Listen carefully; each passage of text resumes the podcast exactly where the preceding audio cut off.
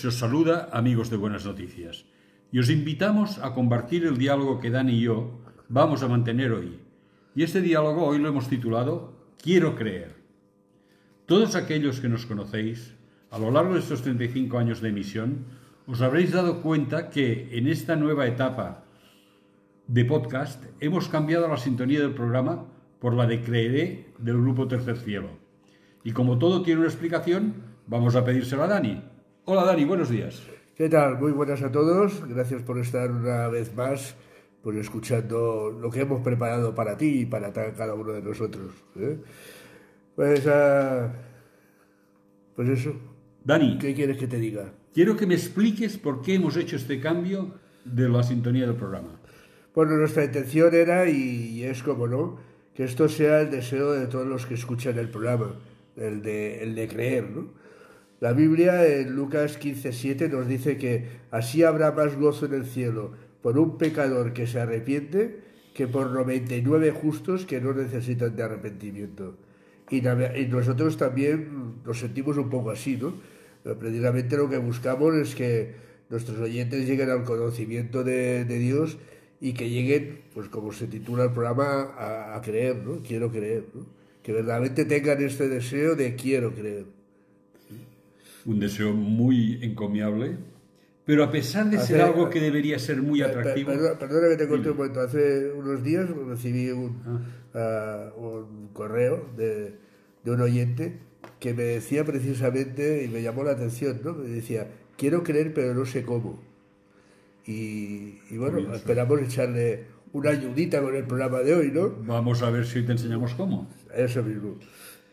A pesar de que eso de creer debería ser algo que sea atractivo para todos, como para ese propio oyente que has comentado, y para todo ser humano, tenemos que reconocer que el mensaje de salvación no está ni realmente valorado ni aceptado por muchos.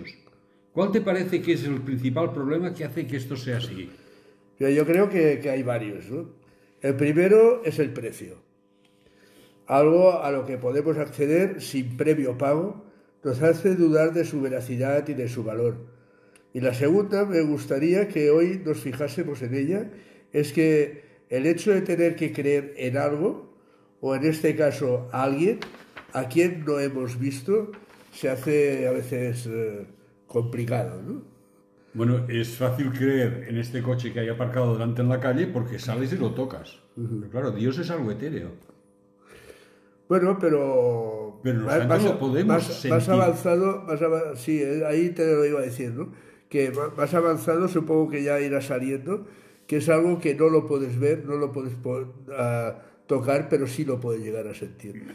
Y, parece, y parece que, que el hecho de no poderlo tocar es un motivo más que suficiente como para no creer. Pero en cuántas cosas creemos y no podemos tocarlas.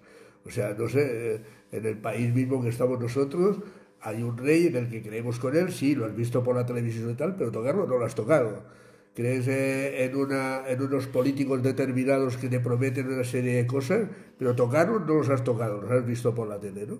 Y, ya está. puedo contradecir? Sí. Yo al rey actual no lo he tocado, pero el anterior sí. Bueno, pero la anterior, la, anterior está... Me recibió en una ocasión, en una recepción que hizo, y tuve el placer de darle la mano. Bueno, pero está desaparecido en combate. Sí, totalmente. No sé si me lo ha dado bastante la mano. Sí. Vamos a ver, estamos hablando de tocar, o de ver, que es lo mismo para el hecho.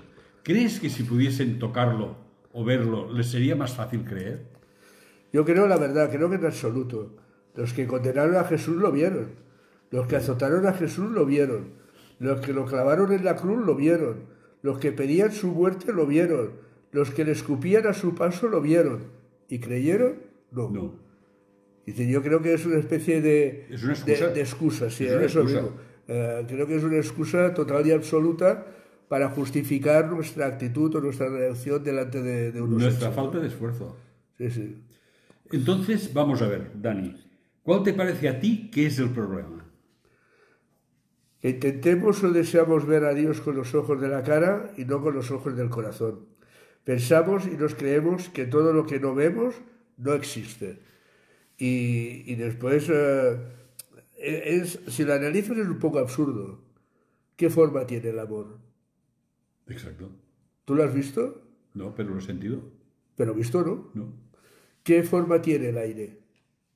Y sin aire te mueres, ¿eh? Sí, sí, y está ahí, pero... Pues claro, eh, ¿qué, ¿qué forma tienen los rayos del sol? Pero como no te tomes precauciones, puede llegar a quemarte. Sí, sí. Entonces, hay tantas cosas que no puedes tocar, que no puedes ver, y que en cambio notamos que, y, que aceptamos como tal. Quiere decir, tú, tú aceptas, ¿no? El, el concepto de amor lo aceptas tú mismo, lo has dicho. No lo he visto, pero lo he notado. Tú aceptas el, el concepto de amor, tú aceptas los rayos del sol, tú aceptas la importancia que para ti tiene el aire. Pero en cambio, ¿qué color tiene? ¿Es cuadrado redondo, alargado? o, eh, y en cambio, y en cambio lo, lo crees porque no solo lo crees, sino que lo necesitas. Me gustaría que nos quedáramos con esta frase, ¿no? Que hay muchas cosas que no las ves, que no las tocas, pero las necesitas. ¿eh? En esto te doy la razón, porque el aire, sin aire no podríamos respirar. Claro. Sin sol no tendríamos calor, no crecerían las plantas. Y sin Dios también lo necesitamos. Claro, claro. Por eso te lo digo, que me gustaría que se nos quedáramos con esto, que hay muchas cosas en nuestra vida que ni vemos ni tocamos, ni sabemos de qué color son ni qué forma tienen, pero en cambio son muy necesarias para nuestra vida. No puedes pasar sin ello. Y totalmente No reales. puedes pasar sin ello. Pues entonces, esto lo que te hace ver es el mismo caso que estamos hablando. ¿eh? Dios como es. Es grande, es pequeño, es tal como, como lo pintan, con, con el pelo blanco y una gran barba y tal, o, o no tiene nada que ver con esto. Eh, pero bueno, lo que sí te puedo decir es que igual que sin aire no vives, sin Dios no se puede vivir. Dani, vamos a preguntarle a Ana Sánchez cómo es su Dios. ¿Por qué no? Vamos a preguntárselo, preguntárselo. a ver si nos A aclara ver si algo nos lo contesta. y nos dice algo. Y nos contestará con una canción que se titula Mi Dios es real. Vamos allá.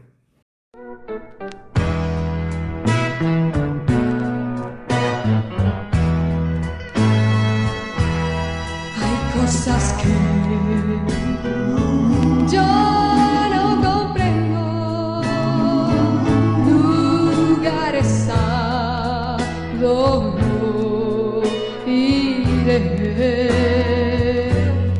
pero sí sé.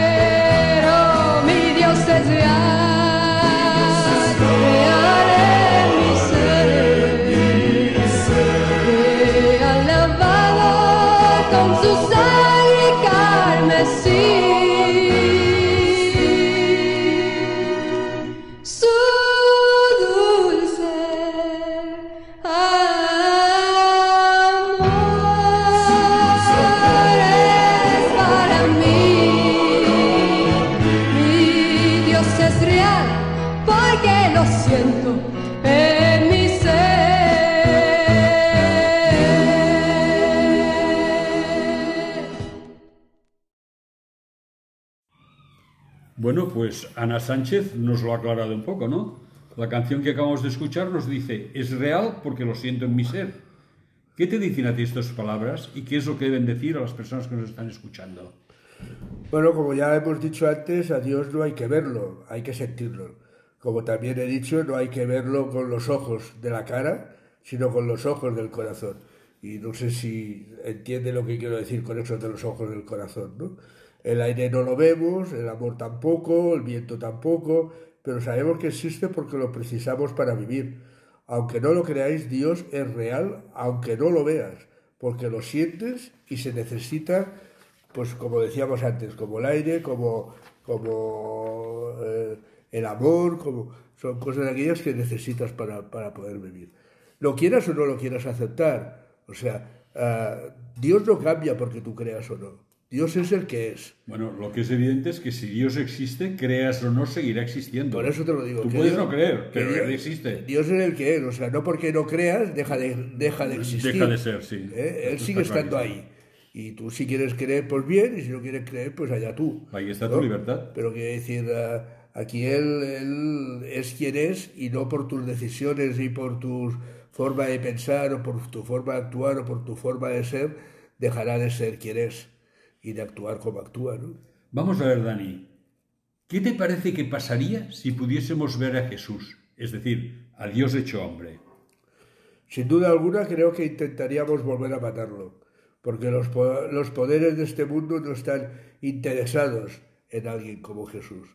Quiero decir, uh, bueno, su sí, mensaje sí. no era agradable para las autoridades. Ya, pero quiero decir, precisamente a eso me refiero. Uh, ¿Cuál era el motivo para matar a, a Jesús? ¿Cuál, ¿Cuál, fue? Que atentaba o sea, contra el orden era, establecido. No, pero era una persona de aquellas que, que, Molesta. que actuó, que sanó a enfermos, que, que ayudó a, a, personas necesitadas, que, que, dio consuelo a quien lo precisaba. Eh, Entonces, ¿dónde está el motivo para matarlo? Que le estaban haciendo más caso a él que a mí. ¿no? Entonces, atentaba contra el orden establecido. Claro. Que decir, ah, ¿cuál, ¿cuál fue el motivo que, que, hizo que fueran a apresar a Jesús. Oye, que se está mutilando, que, que hay sí, gente que le está siguiendo. Que hay más que le siguen a él que a nosotros. Claro, este fue el, el, el motivo que dijo, oye, esto hay que frenarlo, ¿no? Y, sí, por, sí. y, por, eso lo mataron, lo Más mataron. vale que muera uno que no que se corrompa todo el pueblo. Claro, lo, lo, lo, mataron precisamente por eso. Y ya digo, y la acusación, o, o, o lo que motivó que se buscara, se apresara, se matara, era precisamente esto, de que él estaba amotinando al pueblo porque el pueblo le seguía. ¿eh? Es que además, fíjate que en aquel momento, y esto los escritores lo relatan muy bien, no era válido encarcelarlo, porque habrían creado un mártir. Pero, lo válido era matarlo, eliminarlo, borrarlo de la faz de la tierra. No, y demostrar que no era nadie. Porque así demostraban que no era nadie. Claro. La, la cruz misma le dijeron, si eres hijo de Dios, desclávate. Claro. No, no, además, además está una cosa clara, o sea, en el momento de que tú matas a Jesús, yo he triunfado y él ha fracasado. Entonces... Aparentemente. No, no, no. Yo hablo del de, de sí, concepto sí. de lo humano, que ellos piensan, sí, no, no, no, de lo que decimos nosotros, ¿no? Quiere decir, eh, él ha fracasado y nosotros hemos triunfado. Él está muerto y yo vivo. Por lo tanto, aquellos que eran sus seguidores me van a seguir a mí, porque ya no lo tienen a él. Entonces, si ya no lo tienen a él, no les queda más remedio que seguirme a mí, ¿no? Entonces, eh, es, un poquito, es un poquito así, ¿no? Era, era lo, que se iba, lo que se iba a perseguir. Pero ojo, con el miedo en el cuerpo, porque cuando, cuando lo entierran, cuando lo meten en la tumba, meten ahí un mogollón de soldados vigilando la tumba, no sea que lo vengan a rescatar, no sea que lo vengan a sacar, y, y se va a liar. Y, y, mira por dónde, de toda la tropa que había ahí custodiando aquello, no se durmió uno, no, se durmieron todos. ¿eh? Vamos a ver, Dani, vamos en el campo de lo hipotético. Sí. Si viniese hoy y ahora, ¿qué te parece que diría Jesús a todos aquellos que están poniendo como excusa no creer en Él por no haberlo visto? Pues mira, en la Biblia, y sabes que a mí me gusta cuando hay cosas de este tipo, por referirme a ella, porque, bueno, es el objetivo tanto tuyo como mío, Joan el hecho de que la gente conozca lo que la Biblia Opina. nos dice porque es lo que Dios quiere que llegue a nosotros, no la opinión de Joan ni la opinión de Daniel. Quiere que lo que llegue es lo que Él ha dejado escrito en la Biblia para bien de cada uno de nosotros. Pues digo que en la Biblia se nos, va, se nos narra el encuentro de Jesús resucitado con sus discípulos. En el Evangelio de Juan 20:19 leemos, cuando llegó la noche de aquel mismo día, el primero de la semana, se refiere a domingo, Estando las puertas cerradas en el lugar donde los discípulos estaban reunidos por miedo de los judíos, vino Jesús y se puso en medio y les, y les dijo, paz a vosotros, shalom, paz a vosotros.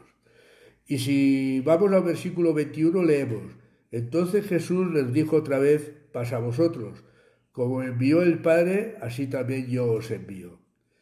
Pero nos dice que había un discípulo llamado Tomás, que no estaba en la, casa y ocurrió esto. Pero Tomás, uno de los doce, llamado Dídimo, no estaban con ellos cuando Jesús vino. Le dijeron pues a los otros discípulos, al Señor hemos visto. Él les dijo, si no viere en sus manos la señal de los clavos y metiera mi dedo en el lugar de los clavos y metiera mi mano en su costado, no creeré. Esto nos muestra la importancia de estar donde se puede ver y sentir a Jesús. Yo creo que, esto nos tendría que hacer pensar, ¿no? Hay mucha gente que te dice, pues que a Jesús no lo ha visto, que a Jesús no lo ha sentido, pero es que no estás, no estás donde puedes verlo, donde puedes sentirlo, ¿no? Entonces, o, preparado, ni siquiera preparado para poderlo llegar a, a, sentir, ¿no?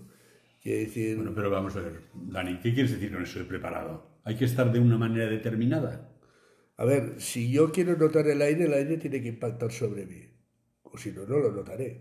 ¿no? Estás diciendo que si yo quiero notar el aire no puedo estar encerrado en una casa, tengo que estar en la calle, que me dé en el monte, que me dé el aire. O debajo de una manta, te pones en pleno monte, pero te pones debajo de una manta y, el, aire no lo notas. Entonces hay mucha gente que se pone mantas, intentamos la comparación, eh, para, para no sentir a, Jesús o a Dios y cuando no lo siente te dice, no existe porque no lo siente, no, a ver, sal de debajo de la manta, la manta, sal de debajo de la manta, deja que te, te azote, entre comillas, el, eh, el, viento en la cara y el viento en el cuerpo y entonces te darás cuenta de que existe, ¿no? O, o, lo haríamos de otra forma, tápate la nariz y la boca durante un rato y verás cómo necesitas el aire. Pero aquí pasa lo mismo. ¿eh? Tápate la nariz y la boca delante de Cristo y te darás cuenta cómo, lo vas a necesitar, lo vas a necesitar para vivir y para continuar. Entonces, has acabado diciendo, esto nos muestra la importancia de estar donde se puede ver y sentir a Jesús. ¿Dónde podemos ver y sentir a Jesús? Pues bueno, podemos ver y sentir a Jesús en primer lugar cuando tienes una, una relación personal con Él. ¿no? ¿Pero dónde? Has dicho tenemos que estar dónde. ¿Dónde? En, todos los sitios. Si él, si él, está, él está en todas partes. Él está en todas partes. ¿Está aquí con nosotros? Sí. Pero también está con él que nos está escuchando en estos momentos. Él está en todas partes. Ahora, si quieres encontrar el camino que te lleve a Jesús, si quieres encontrar la senda que, que, que te indique qué pasos tienes que dar en la vida para poder llegar a encontrarte con Jesús, no hay otro que la Biblia. Y ha sido, y perdonad que lo diga así, ha sido un detallazo que, Dios nos haya dejado la Biblia. Porque, porque ahí tenemos el manual de instrucciones para llegar, no a verlo, no a tocarlo, pero sí, sí a sentirlo. ¿eh? Entonces, yo creo que es muy, muy, muy importante esto, ¿no? El hecho de poder ah, ver y notar aquello que, que nos da la vida, aquello que, que nos hace uh, tener un encuentro personal, personal con Él. ¿no? Continuando con la historia que nos hablábamos de Tomás llamado Didimo, ¿qué ocurrió? Eso es un punto emocionante, ¿no crees? Cierto, y creo que hay importantes enseñanzas en lo que ocurre a continuación. Y esto lo podemos leer en Juan 20, 26, 29 y leemos. Ocho días después estaban otra vez sus discípulos dentro y con ellos, en este caso, estaba Tomás. Y llegó Jesús estando las puertas cerradas y se puso en medio y les dijo, paz a vosotros, aquello que decíamos, el shalom. ¿eh? Luego dijo a Tomás, pon aquí tu dedo y mira mis manos y acerca tu mano y métela en mi costado y no seas incrédulo sino creyente. Entonces Tomás respondió y le dijo, Señor mío y Dios mío. Jesús le dijo, porque me has visto, Tomás, creíste. Bienaventurados los que no vieron y creyeron. Aquí, este es nuestro equipo, donde estamos nosotros, los que no hemos visto y hemos creído. Sí, sí. Pero estoy dándole vueltas a esto, Dani, Toda esta historia sucedió después de la resurrección. Sí, O sea, que el primer cosa que impacta es que están en una sala cerrada ambas veces sí, y Jesús se presenta en medio de ellos. sí. No sé. ¿Jesús tenía cuerpo? Bueno, era, era un cuerpo visible, pero, pero un cuerpo, ¿cómo te lo diría yo? Ah, reformado. Porque comió con ellos. Sí, sí. En otros mm, textos se habla que comía con ellos, por lo tanto tenía que tener un cuerpo físico. Y no obstante era un cuerpo que podía atravesar paredes o pasar por puertas cerradas. Sí, sí. Y esto no bastaba a Tomás para decirle, hombre, si, si tiene un cuerpo Bueno, pero- físico pero que es que- atraviesa paredes, ¿para qué pero, tienes que poner los dedos en la...? Pero es que Tomás la primera vez no estaba. Claro que decir, tú dices... No, pero el relato de sus compañeros decirle, oye, ha venido Jesús, estaba todo cerrado y ha aparecido aquí en medio. Bueno, pero ha dicho, la paz sea con vosotros, como aquel quien dice, hola, buen día. Sí, pero es que él no, no, no lo vio y como que no lo vio, pues eh, dudaba de que todo esto fuera verdad, podía llegar a ser un sueño, podía llegar a ser una visión, podría llegar a ser Un muchas sueño cosas. ¿no? colectivo, una inopsis colectiva. Bueno, que a veces se Sí, de hecho, contagia. sí, se ha pasado. Ten, ten en cuenta que todas estas cosas se contagian y más de una vez ha pasado. Ah, hace unos días comentaba en uno de los programas que me había encontrado a un señor en la parada del autobús que me había dicho ah, que con fe todo se podía conseguir Sí, y tal, que era creyente. Pues él, él me hablaba de que había tenido una visión en la iglesia que él iba, en la iglesia católica, donde vio la cara de Jesús al lado de una columna y tal, y me decía, yo estoy dispuesto a pasar por los polígrafos, por donde quiera, para demostrar de que esto es verdad. Pero claro, que llega un punto que, que el polígrafo no es aceptado hoy en día en, en- en la justicia, ¿no? Se parecería muy fácil, o sea, lo enchufa y que te diga si es verdad o no lo que te está diciendo, ya está, ¿no?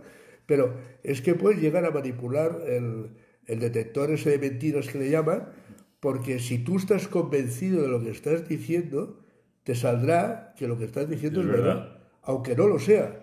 Pero es que tú estás convencido, por lo tanto, no marca conforme estás mintiendo. Eh, marca conforme dices la verdad, tu verdad, según tu forma de verla. ¿no? Entonces aquí pasa lo mismo. O sea, esto es una forma de que todos decían que lo habían visto, pero bueno, y si esto es algo así colectivo que se ha ido Sí, sí, contagiando. una inopsis colectiva. o sea, él me decía, yo estaba con mi mujer, el hombre este del, de- que te digo del autobús, y, le decía, mira, mira, mira quién hay ahí. Y otro le decía, yo no veo nada. Incluso le decía, oye, te encuentras mal, ¿quieres que vayamos al médico? Y el hombre decía, yo veía la cara aquella y era la cara de Jesús. Y, y uno lo veía y el otro no lo veía. Yo no quiero entrar en historia de si se ve, no se ve. ¿eh? Quiero decir, lo, lo que sí es verdad es que esto le llevó a él a estar seguro y convencido de que, de que, bueno, de que Jesús estaba, estaba con él. ¿no? Pero quiero decir, en este caso era alguien que eh, podía tocar, que podía ver. O sea, eh, tú- me preguntabas antes, eh, ¿Jesús tenía cuerpo? Claro, si, si le dice a Tomás, oye, pon tu dedo en, en mi clavo, pon tu mano en mi costado, es que se podía ver y tocar, o si no, ni pueden poner el dedo ni pueden poner el costado. Evidente. Si fuera un, entre comillas, sí. fantasma, Un etéreo, un ser etéreo. claro, sí. si fuera un fantasma, ni podría tocarlo, ni podría poner el dedo en el lugar de los clavos, ni, ni la mano en el, en el costado donde había sido clavada la lanza, ¿no? Es decir, Vamos a ver, Dani.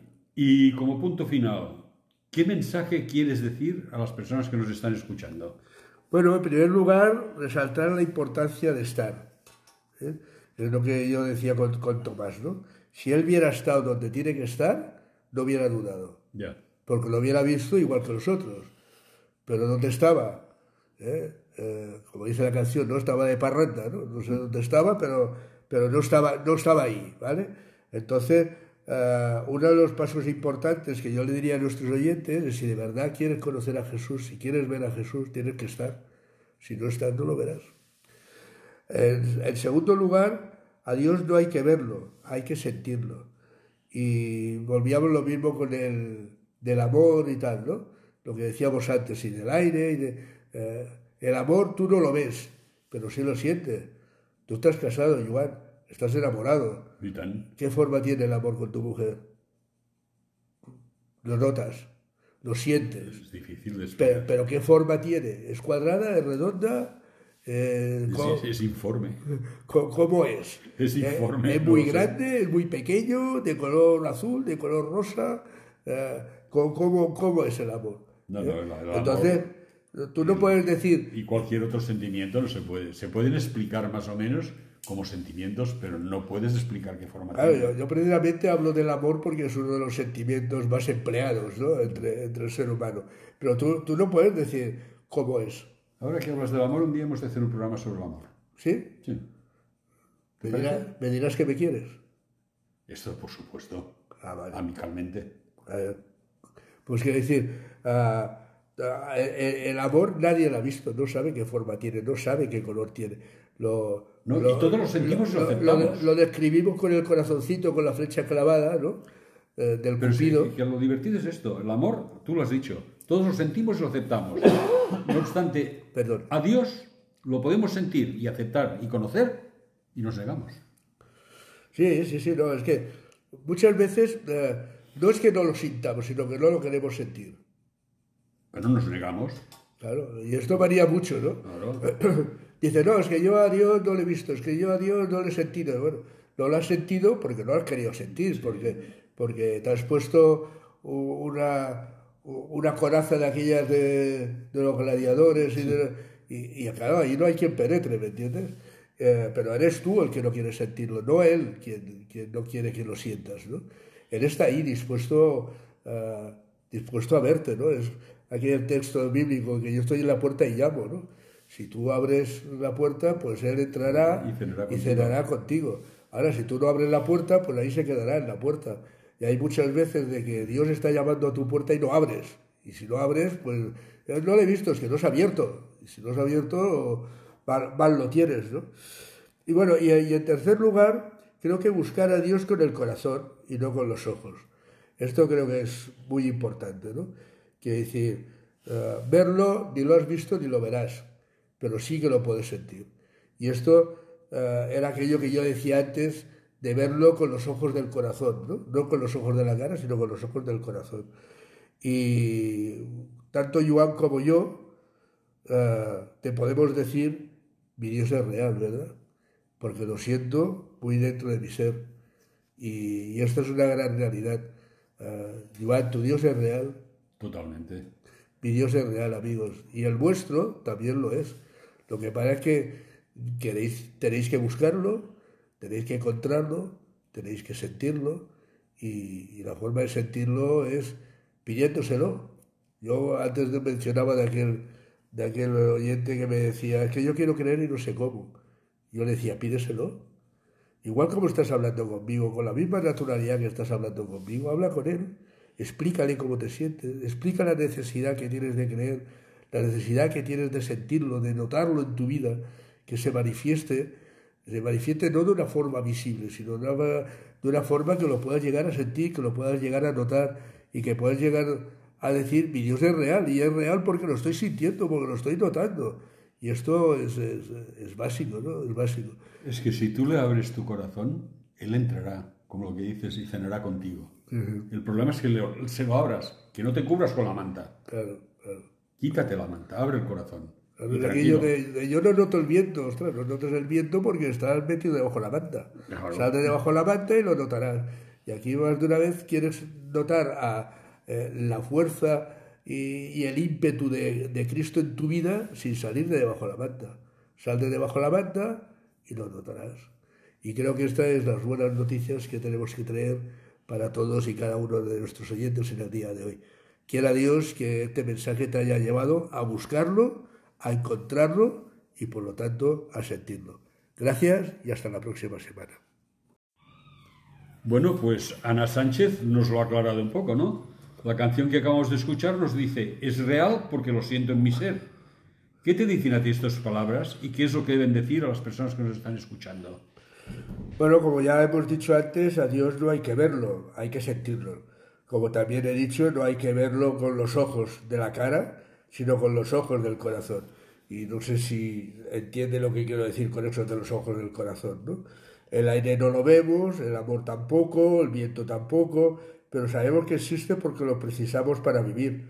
Aunque no lo creáis, Dios es real, aunque no lo veas, porque lo sientes y se necesita, pues como decíamos antes, como el aire, como, como eh, el amor, como son cosas aquellas que necesitas para, para poder vivir.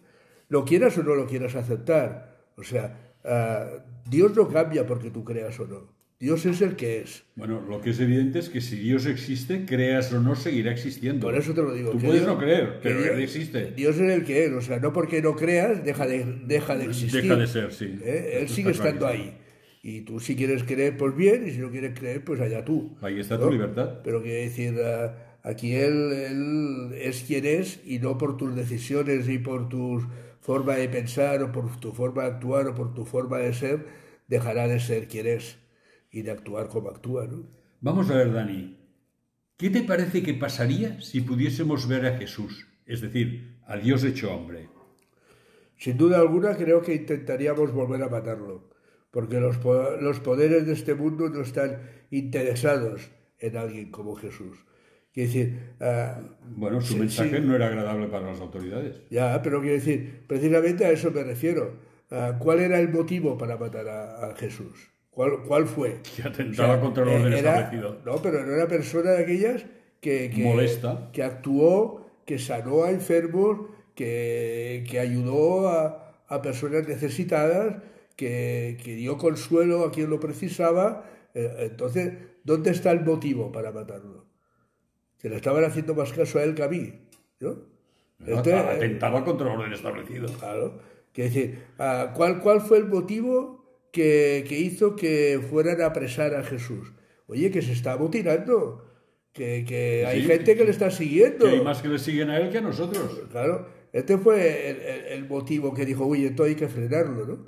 Y, Sí, por, sí. y por eso lo mataron, lo Más vale que muera uno que no que se corrompa todo el pueblo. Claro, lo, lo- lo mataron precisamente por eso. Y ya digo, y la acusación, o, o- o lo que motivó que se buscara, se apresara, se matara, era precisamente esto, de que él estaba amotinando al pueblo porque el pueblo le seguía. ¿eh? Es que además, fíjate que en aquel momento, y esto los escritores lo relatan muy bien, no era válido encarcelarlo, porque habrían creado un mártir. Pero- Lo válido era matarlo, eliminarlo, borrarlo de la faz de la tierra.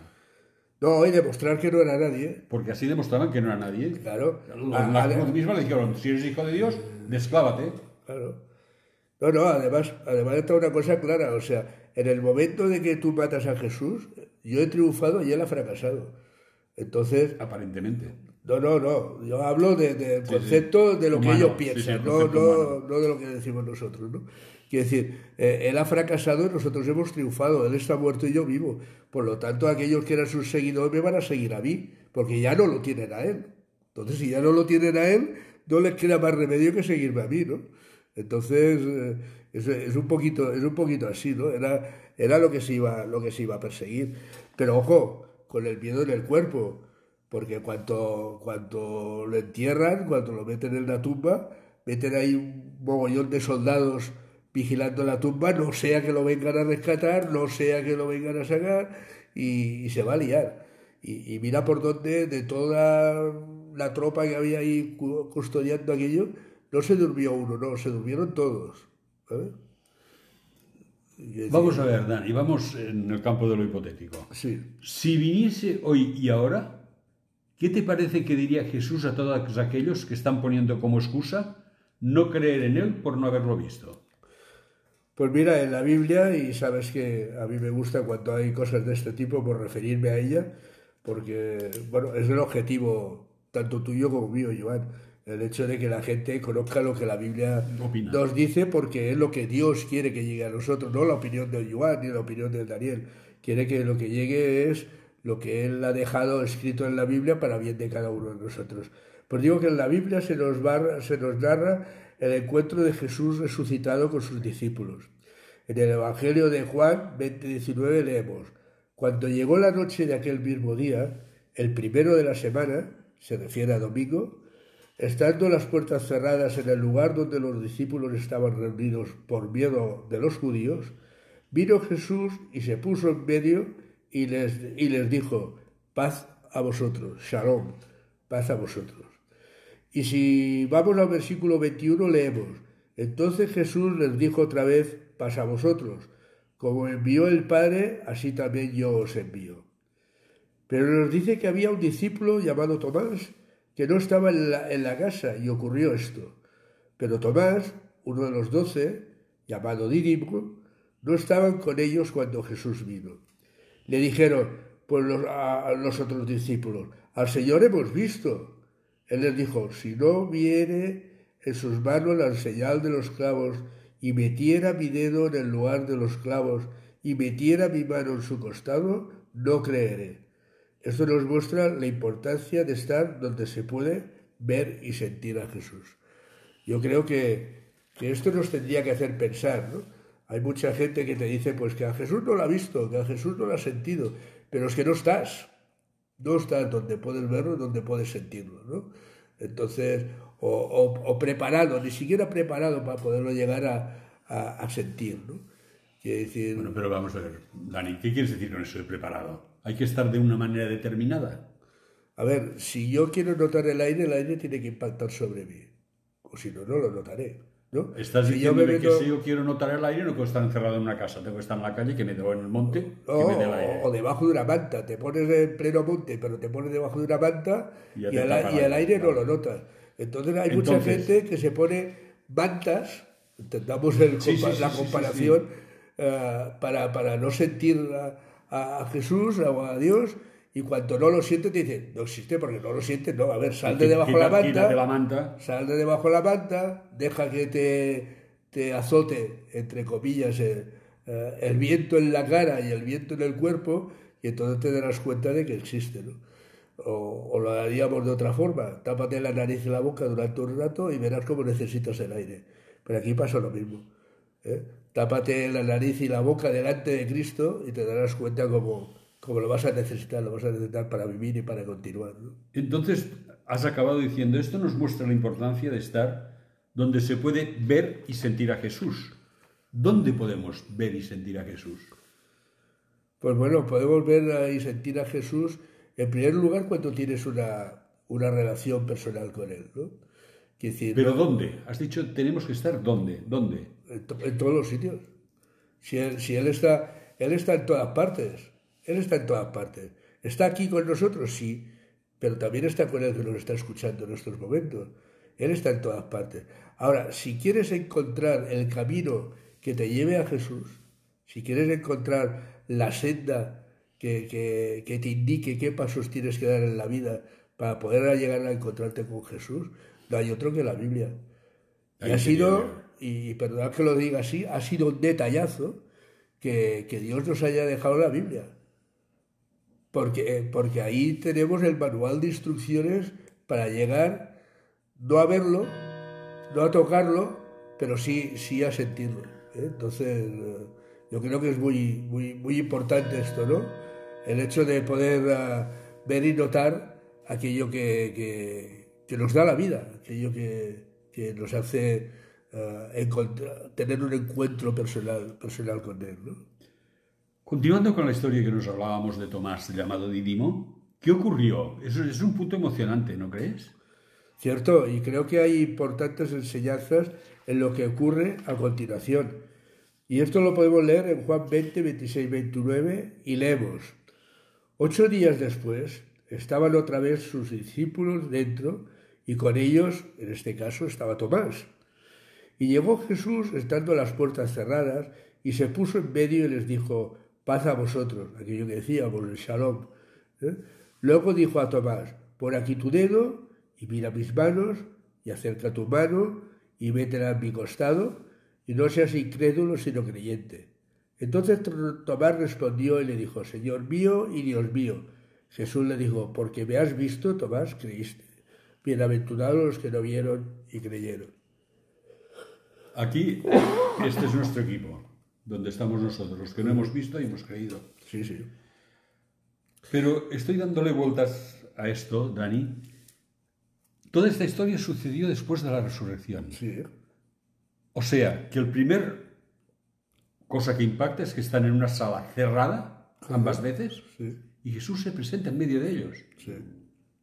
No sé. ¿Jesús tenía cuerpo?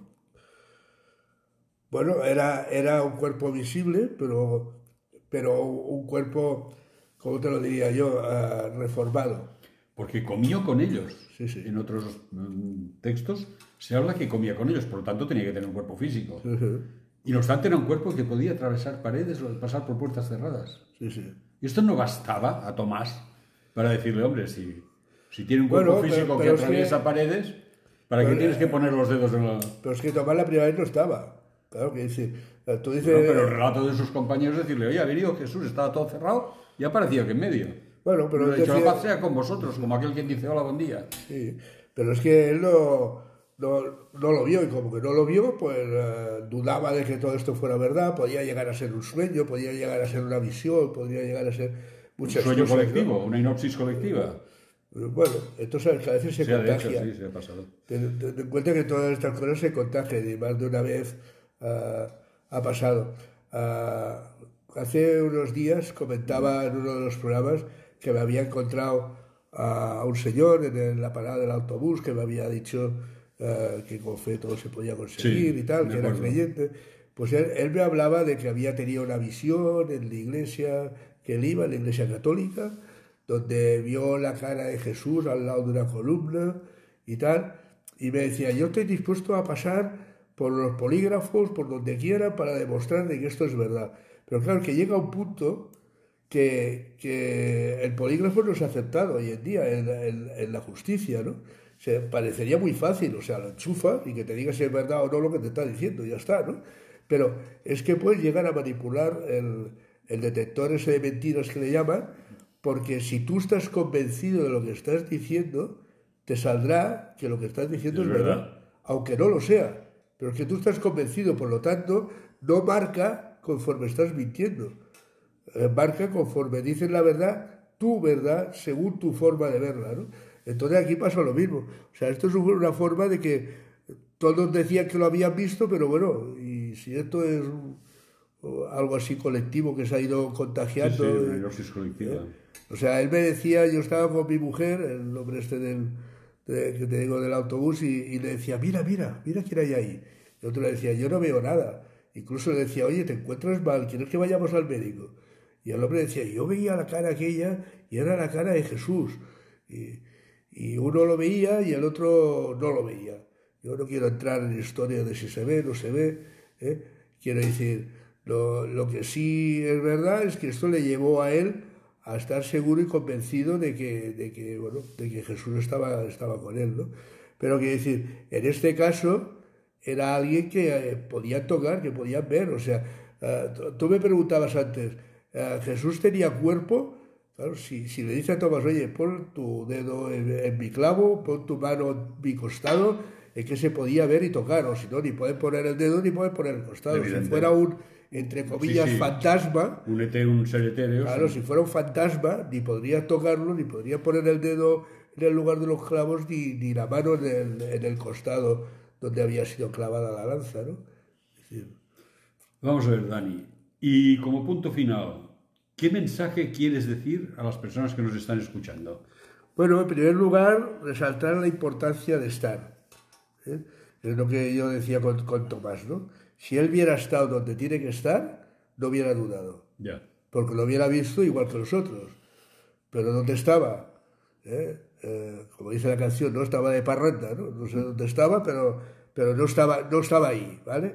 Entonces, eh, uno de los pasos importantes que yo le diría a nuestros oyentes es si de verdad quieres conocer a Jesús, si quieres ver a Jesús, tienes que estar.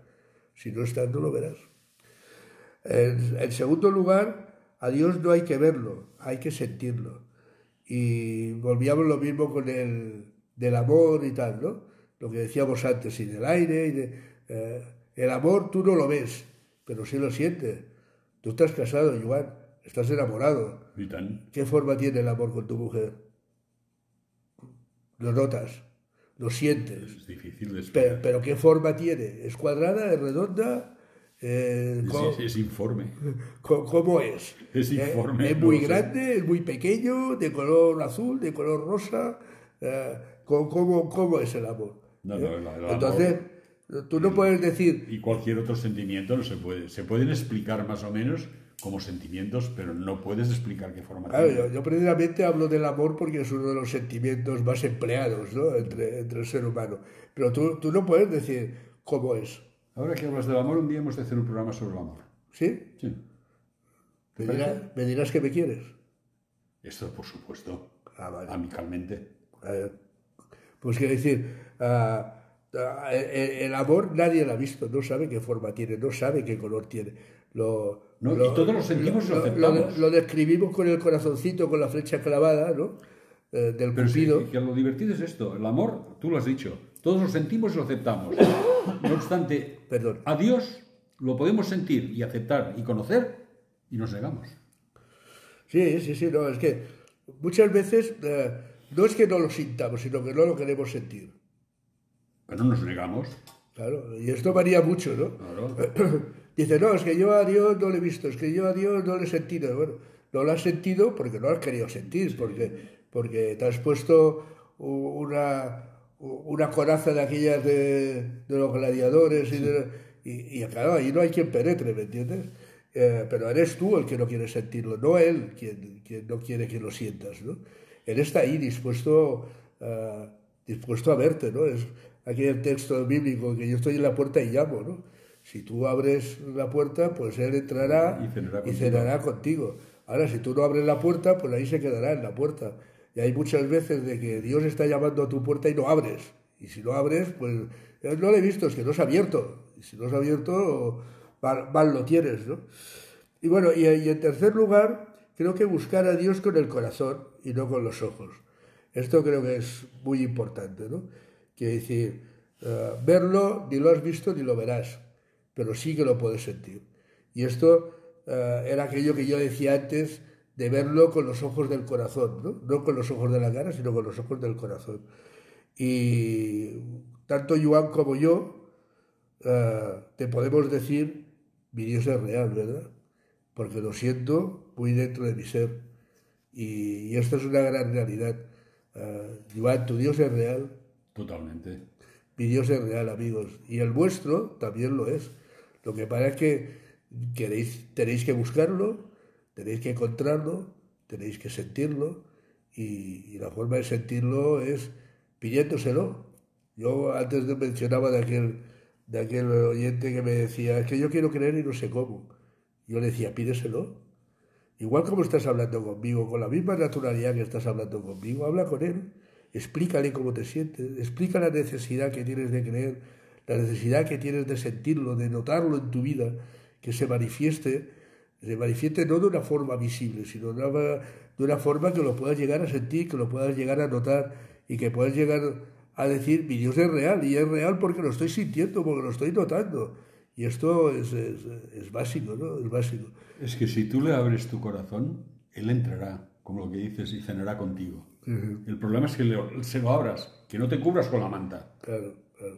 Quítate la manta, abre el corazón. Claro, Y es tranquilo. aquello de, yo no noto el viento, ostras, no notas el viento porque estás metido debajo de la manta. Claro. Sal de debajo de la manta y lo notarás. Y aquí más de una vez quieres notar a, eh, la fuerza y, y el ímpetu de, de Cristo en tu vida sin salir de debajo de la manta. Sal de debajo de la manta y lo notarás. Y creo que estas es las buenas noticias que tenemos que traer para todos y cada uno de nuestros oyentes en el día de hoy. Quiera Dios que este mensaje te haya llevado a buscarlo, a encontrarlo y por lo tanto a sentirlo. Gracias y hasta la próxima semana.